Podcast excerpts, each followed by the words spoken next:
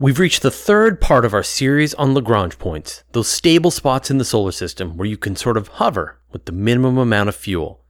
This episode, we're going to look at the L4 and L5 points, which share the orbit with a more massive object. Again, this is the third part of a series, so if you need an overall explainer on what the Lagrange points are, I suggest you go back to the beginning and watch episode 1. All right, let's talk about L4 and L5. While the previous L1, L2, and L3 points are located along a line that connects the two masses, L4 and L5 orbit with the less massive object, maintaining a position 60 degrees ahead and behind.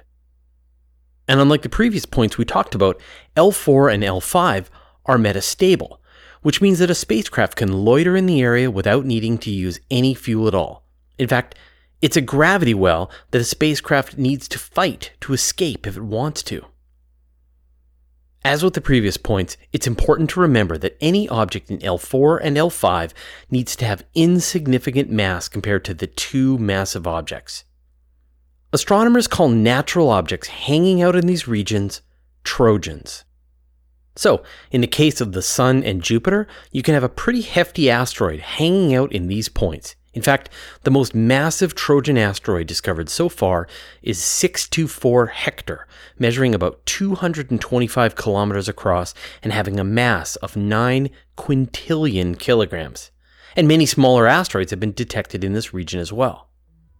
For the longest time, astronomers knew that the Earth had trapped dust in its L4 and L5 points. But in 2010, NASA's Wide Field Infrared Survey Explorer, or WISE, discovered the first actual Trojan asteroid lurking in this region. Designated as 2010 TK7, the object measures about 300 meters across and traces an unusual orbit that moves above and below the Earth's orbital plane. In fact, WISE was able to discover the Trojan in the first place because it has such an unusual orbit that carries it quite far afield from the L4 point, and normally the Sun obscures our view into this region. Astronomers have also discovered dust in the Earth Moon L4 and L5 points, known as Kordylewski clouds, but so far, no actual asteroids. Astronomers have found Trojan asteroids sharing Neptune's orbit, Uranus, and even Mars has its share of Trojans, which astronomers think might have formed out of ejected material from an ancient collision with Mars. Astronomers think that the largest Mars Trojan, 5261 Eureka, was blasted out of Mars more than a billion years ago, and that it was spun up over eons to the point that fragments were ejected into new but similar orbits. So clearly, nature has figured out how to use the L4 and L5 points but what about spacecraft missions? Actually, so far, no mission has ever been sent to these regions. No Sun Earth L4 missions, nothing to Jupiter or Mars. There, the history portion is over. So, what about the future? Are there any clever ideas to use them? You bet. At the 46th Lunar and Planetary Science Conference, astronomers proposed that a CubeSat mission be sent to one of the Sun Earth L4 L5 regions to search for additional Trojan asteroids beyond 2010 TK7. Equipped with an infrared camera, this CubeSat mission would be able to perform a comprehensive survey of the region, tracking down many of the larger Trojan objects. From this, astronomers would be able to identify potential candidates for future robotic orbiters and landers. Depending on their inclination to the Earth's orbit, they would require very little change in velocity to reach from Earth, which means they'd be inexpensive energy wise. We could get a lot of science done with not a lot of spacecraft. Another mission that's coming together is NASA's Lucy mission. Due to launch in 2021, Lucy will spend 12 years visiting seven different asteroids, one in the main asteroid belt, and then six in Jupiter's Trojan regions. Its flight path will carry it on several slingshot maneuvers past Earth to gain speed, and then it'll fly out to Jupiter's L4 region in 2025, visiting four asteroids, including a double asteroid. Then it'll fly back to Earth, slingshot out to the L5 region, and visit another asteroid in 2033, and then it'll fall back down into the inner solar system again. Of course, Lucy will be equipped with a standard array of remote sensing instruments to study the geology, surface composition, and physical properties of all the asteroids it flies past. In the last episode, I mentioned that there's no good use for the Sun Earth L3 point, but there's actually one idea that might use L3, L4, and L5 to build a gigantic gravitational wave interferometer called the Astrodynamical Space Test of Relativity using Optical Devices, or ASTROD. Astronomers are already planning the LISA Observatory to fly in the 2030s. It'll consist of three spacecraft flying in an equilateral triangle formation, 2.5 million kilometers apart from each other. It'll detect gravitational waves with more sensitivity than the best Earth based instruments. The Astrod plan would take this to the next level, building a gigantic equilateral triangle by positioning a spacecraft at L3, L4, and L5. Each arm of the instrument would measure 260 million kilometers across. And by timing their movements, they could remain within about 20,000 kilometers of this distance at all times. A gravitational wave interferometer this big would be 260 times more sensitive than LISA, able to detect collisions between supermassive black holes, intermediate mass black holes, compact binaries, and even the gravitational wave vibrations left over from the Big Bang, a time that we can't see with optical wavelengths. A laser interferometer the size of the Earth's orbit. That would be pretty cool. These are some of the missions to explore the L4 and L5 regions, but I know what you want to hear. You want to know about the massive rotating space colonies proposed by Gerard O'Neill in the 1970s. Okay, fine. We'll get to that in a second, but first I'd like to thank Timothy Pfeiffer, Bill Munn, Rajesh, and the rest of our 801 patrons for their generous support. Educational content should be freely available to anyone in the world, and the patrons make this possible. Join our community at patreon.com slash universe today and get in on the action. The most science fiction use of Earth Moon L4 and L5 Lagrange points has got to be the O'Neill cylinder space settlements, proposed by Princeton physicist Gerard O'Neill in the 1970s. The concept came out of a 10 week program in engineering systems design at Stanford and Ames Research Center in 1975.